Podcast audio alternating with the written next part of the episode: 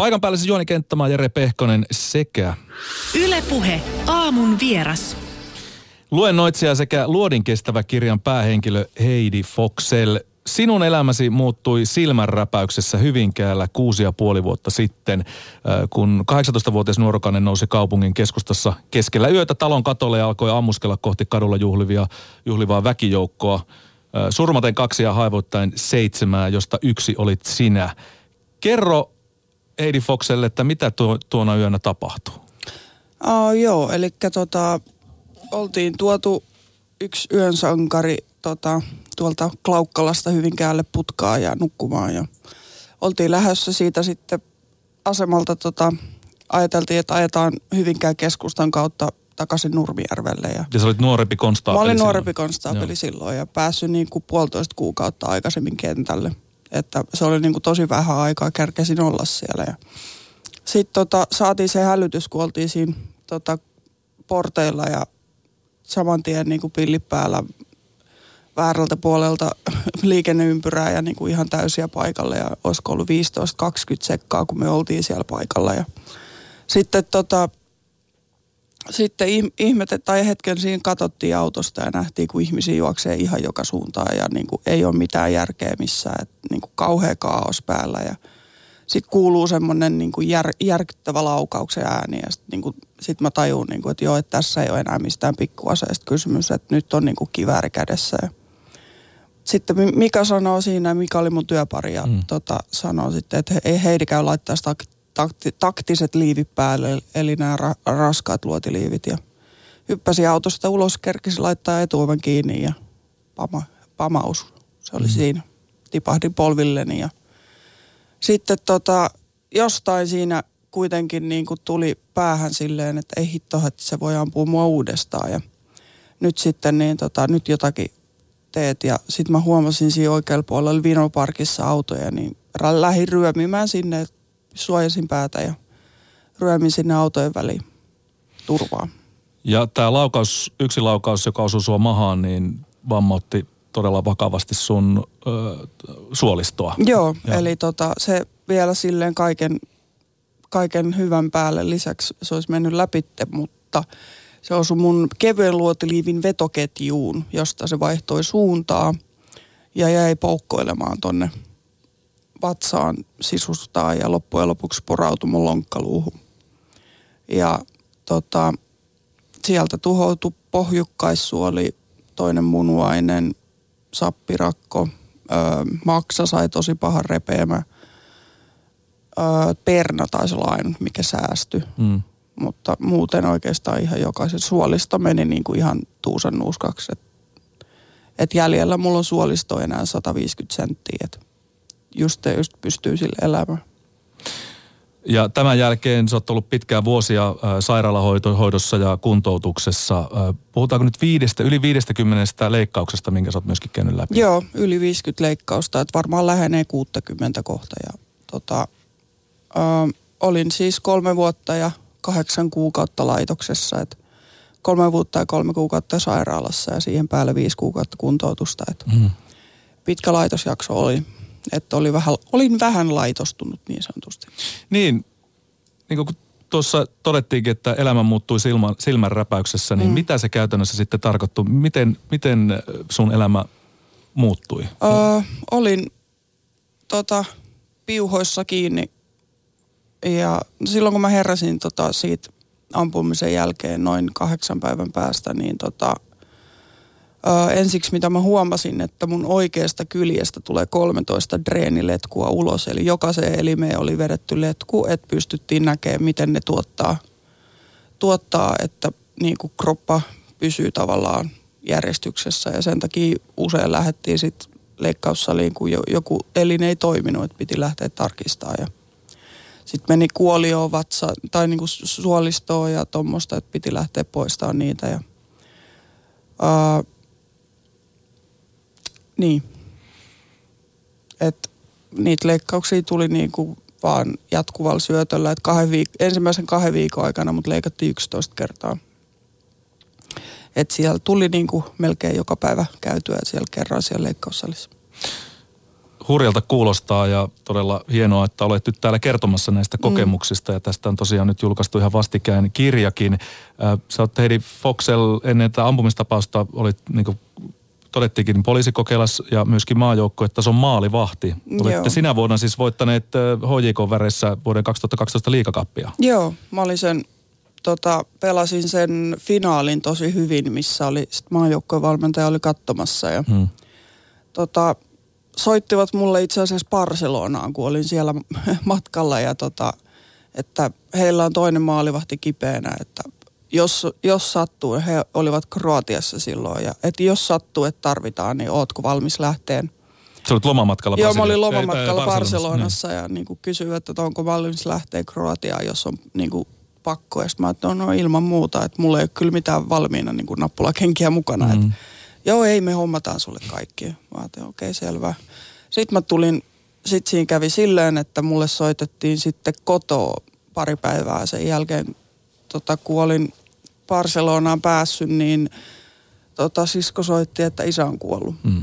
Ja sitten tota, en sitten ostanut lentoa heti, vaan jäin niin kuin sinne sen, ei ollut niin kuin varaa ostaa sitten lentoa, että jäin sitten sinne ja lähdin vasta sitten viikon päästä. Että tota, sitten meni suoraan kotiin ja sitten maajoukkovalmentaja soitti uudestaan, että tulisinko mä treeneihin niin kuin kolmen päivän päästä. Ja sit mä ajattelin, no, kyllä mä tuun, että mä menen ensin käymään Vaasassa, että isä kuolee, että käyn perhettä katsomassa. Mm.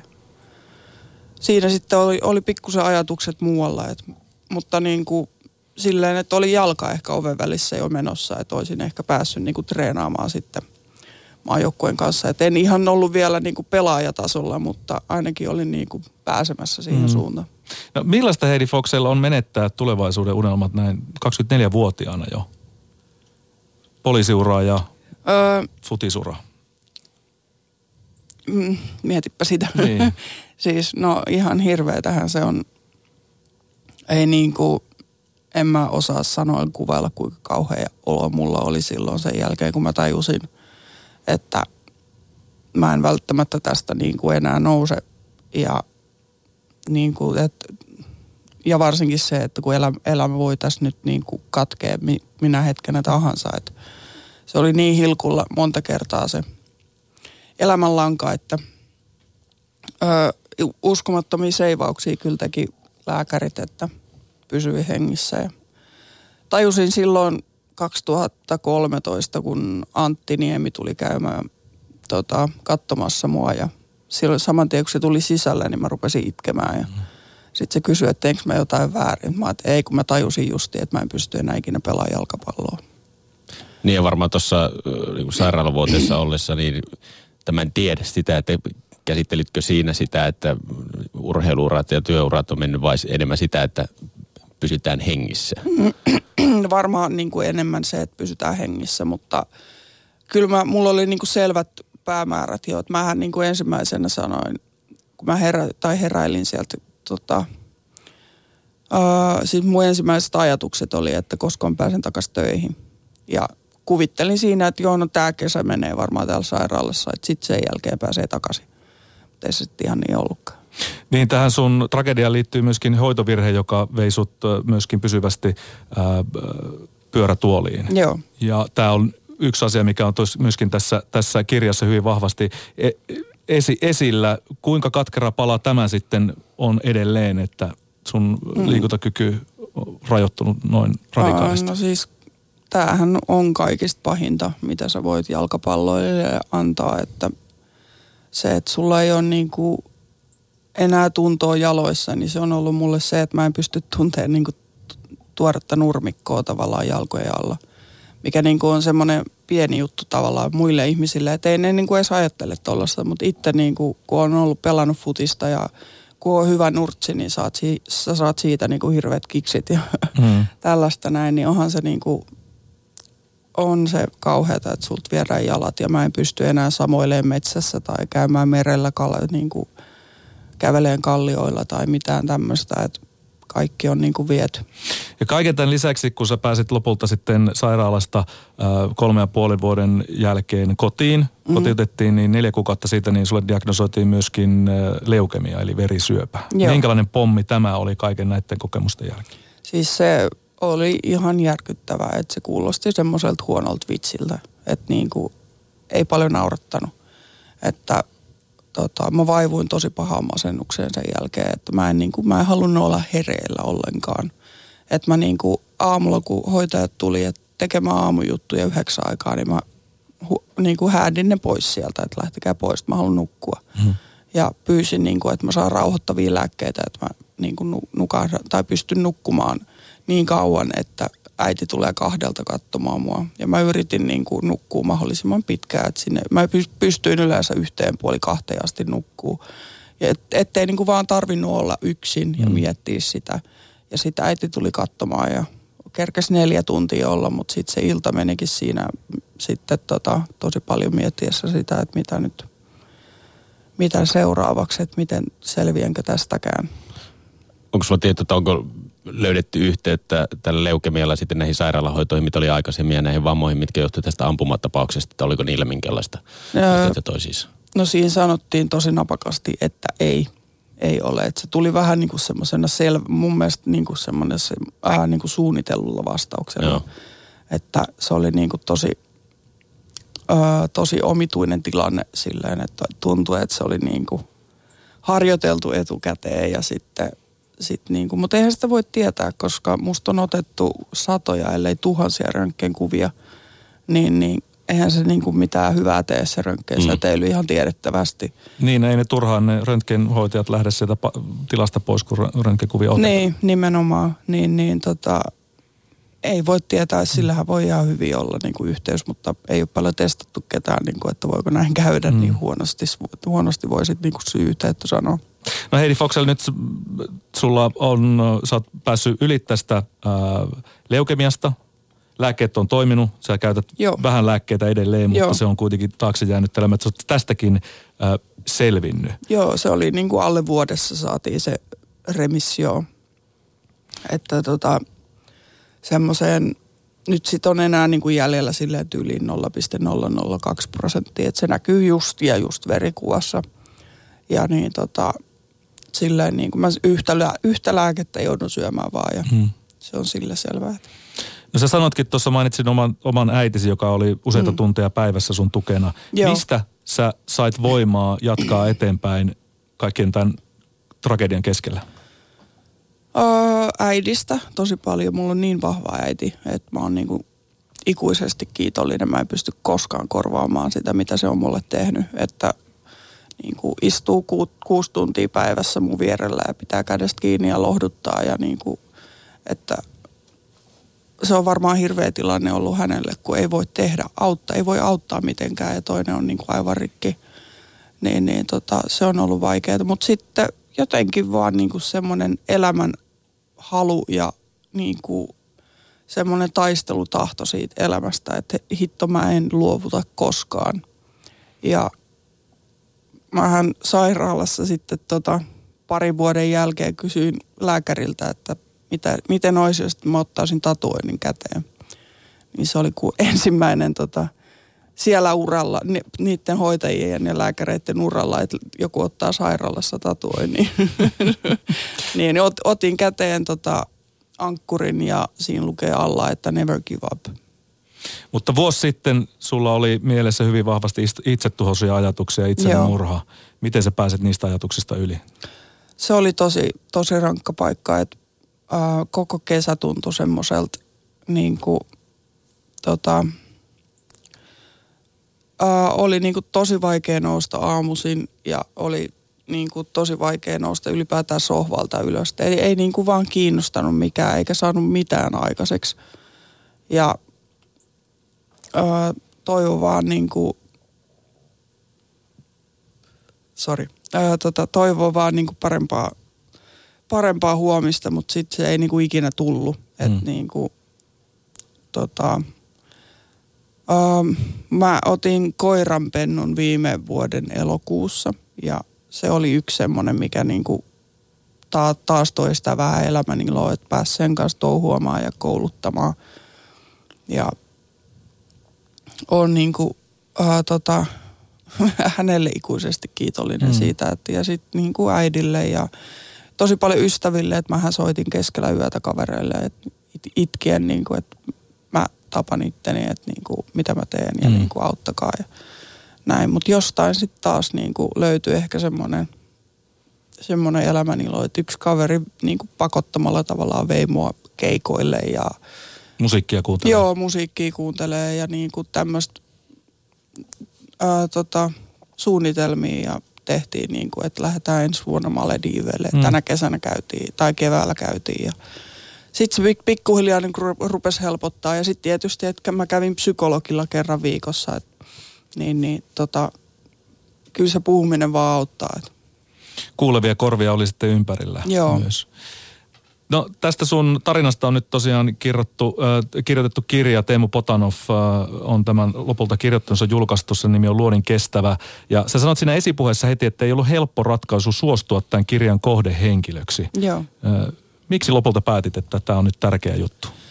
Uh, mun mielestä, kun tätä tarinaa ei vaan pysty kertomaan yhdessä lehti, lehtihaastattelussa. Tai, Eikä blogissa, Niin. mitä sä oot kuitenkin ylläpitänyt myöskin. Niin, tai niin kuin yhdessä radiohaastattelussa. Että se on, tää on niin, kuin niin pintaraapasu vaan siitä, Mm. mitä se oikeasti on.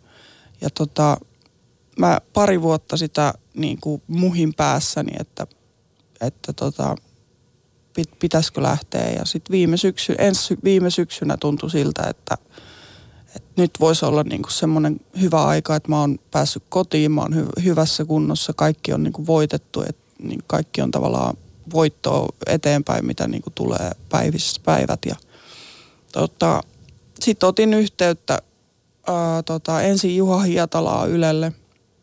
Hän sanoi, että ei pysty itse ainakaan tekemään, että on niin paljon prokkiksi alla ja suositteli tämmöistä Dosendo tota, tu, Kustantamo. kustantamoa ja sitten tota, tämmöistä kirjailijaa kuin Teemu Potapov. Että hän niin on tehnyt useammankin elämän kerran, niin tota, se oli sitten niin sen jälkeen helppo päätös, kun tap, tapasin sitten tota, kustantajaa ja tiedettiin vähän. Ja sitten varsinkin kun tapasin Teemun, niin kun tiedettiin, tai sovittiin vähän, että millainen kirja tehdään, niin se, se kyllä heti niin sitten avasi sen ja halusi halus lähteä, halus lähteä niin kuin tekemään sen mahdollisimman avoimena, että ei niin kuin kaunistella mitään eikä dramatisoida mitään, koska se on niin kuin muutenkin jo silleen dramaattinen tarina.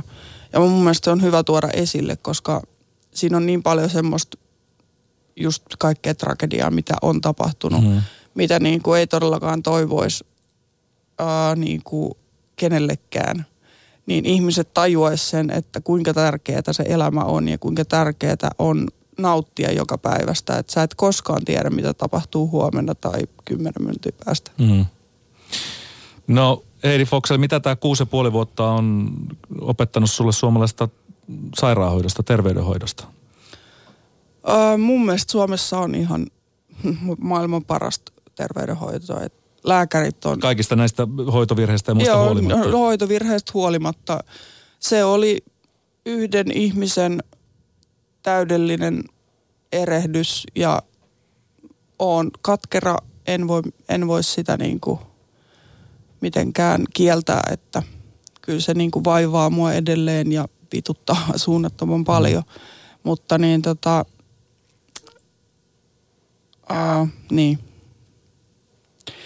Ää, mun mielestä niin kuin hoitajissa on erittäin hyvä niin kuin taso, ammattitaito ja sitten niin kuin Suomessa on tosi hyvin koulutettu lääkärit ja täällä panostetaan siihen terveyden niin kuin huolto, tota, tai kouluttamiseen mm. siihen niin kuin panostetaan paljon, niin sen takia Suomesta nousee ihan maailman huippuja lääkäreitä, niin kuin Ari Leppäniemi ja tämmöistä, niin mm. tota, hän on kuitenkin sotakirurgi ja Jenkeissäkin saanut prof, professoriarvo, että kyllä tota, täytyy, että kunnioitan häntä ja hän on mulle ollut semmoinen turva ja tuki, että on helppo luottaa kyllä, niin kuin vaikka, on, vaikka on tullut vaike- vaikeita leikkauksia. Että. Ja tulevaisuudessa sä odotat seuraavaa leikkausta. Joo, Eli- ensi kuun lopussa. Että tota, tehdään valtavan iso vatsaleikkaus, missä joudutaan vasemmasta kyljestä menemään sisälle ja tavallaan vaan avaamaan ihan täydellisesti tuon vatsan ja sitten sieltä poistetaan semmoinen verisuoni proteesi, mihin, mikä jouduttiin silloin alussa laittamaan, kun oli valtimo katkennut. Mm. Ja tota, et saatiin jalkoihin verta silloin. Ja nyt, nyt se on tota, kerännyt kaasua sinne ja mennyt tukkoon ja siellä on mätäpaisetta ja muuta ja ne joudutaan nyt poistaa. Et mulla on kuusi verenmyrkytystä tälle vuodelle ja se on niinku aivan liikaa. Ja se johtuu tästä kyseisestä? Se johtuu tästä haavasta, mikä mulla on alavatsalla, mikä mulla on ollut niinku siitä alusta asti, hmm. että sitä ei ole saatu kiinni. No eli hoidot edelleen jatkuu. Joo. Toivotaan, että kaikki menee erittäin hyvin ja, ja parannemisprosessi pääsee myöskin kulkemaan. Luodin kestävä Heidi Foxelin tarina kirja on nyt kaupoissa ja kirjastoissa. Kenen sä, kenelle sä suosittelisit erityisesti tämän kirjan lukemista?